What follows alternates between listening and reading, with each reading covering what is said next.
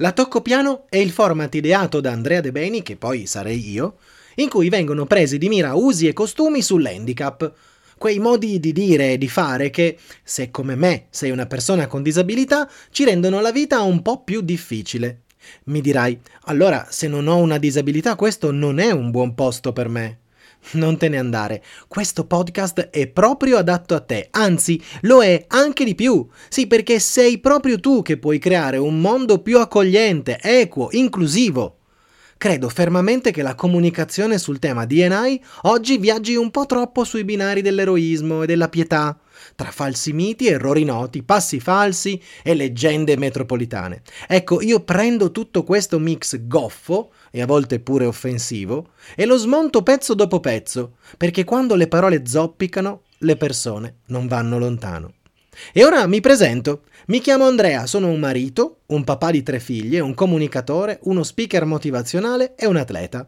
Sono nato con una malformazione congenita al femore destro. Cammino, corro, salto e gioco da sempre con una protesi infilata addosso. Venite con me, entriamo a gamba tesa nella prima puntata. E se volete restare in contatto con me, scrivermi, seguire le prossime uscite, cercate Andy Deb su Instagram. Il tema del giorno è una roba che riguarda, come me, te, voi, come minimo, tutti gli italiani. La scaramanzia, o meglio, il rapporto non sempre sanissimo tra le nostre vite, la disabilità, la fortuna e soprattutto la sfortuna. Qualche settimana fa sono salito su di un palco per un evento di public speaking. Il sindaco del paese, con rigorosa fascia tricolore, mi ha presentato dicendo Abbiamo qui con noi Andrea, un ragazzo un po' più sfortunato di noi. Bene, ma non benissimo. Sfortunatamente, come direbbe il signor sindaco, nascere con una malformazione congenita ad una gamba sembra far rientrare me e tutte le persone con una disabilità nella categoria degli sfortunati. Quindi, se questo ci fa stare meglio o farci sentire meno soli, possiamo dire che il mio giorno zero non è stato baciato dalla dea bendata. Ok, va bene. La vita si è presentata subito con un debito da saldare Peccato che io non avessi ancora aperto il conto corrente. Ma se è vero che l'inizio rientra nella categoria ampi margini di miglioramento, e sempre se vi va possiamo definirlo un po' sfigato, a 43 anni, oggi, penso che lungo il cammino fatto fin qui si sono parate davanti parecchie occasioni per riscattarmi. E io molte di queste, così, su due piedi, penso di averle colte. Quando penso a me stesso, fatico a ritenermi una persona sfortunata. Anzi, come fa quindi il sindaco a conoscermi meglio di quanto mi conosca io? Attenzione, non ce l'ho con lui, è solo un eccesso di rispetto, che però se ci pensate bene rientra nella convenzione, nella convinzione e nell'etichetta, che una volta fatta tua non te la togli più.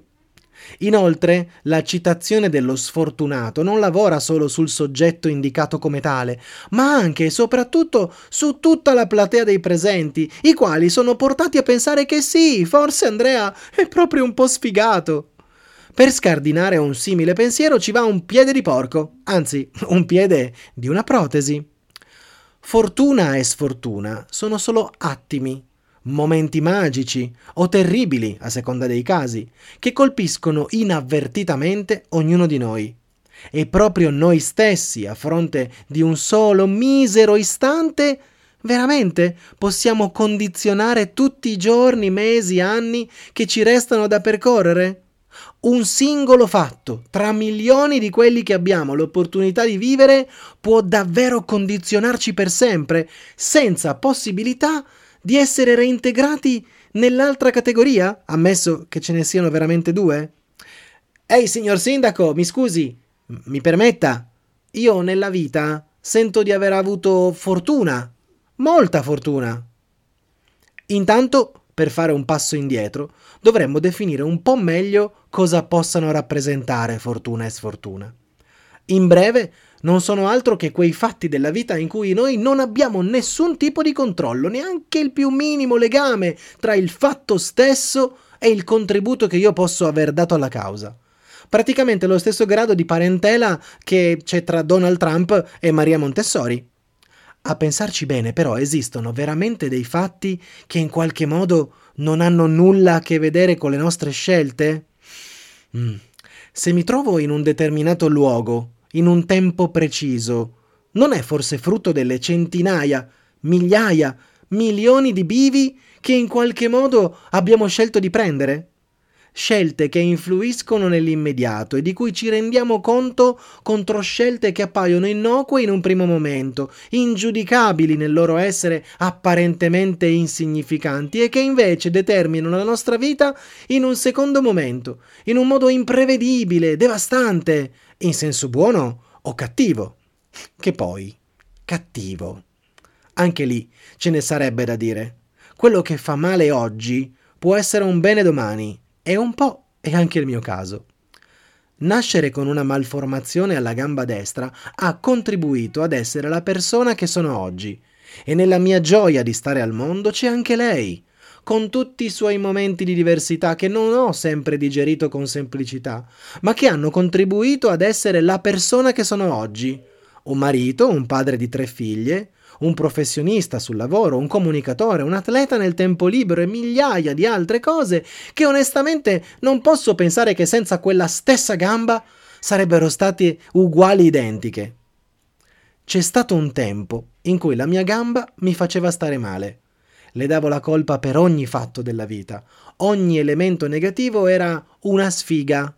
Io non avevo sfiga, io ero sfigato. Io non avevo una gamba in meno.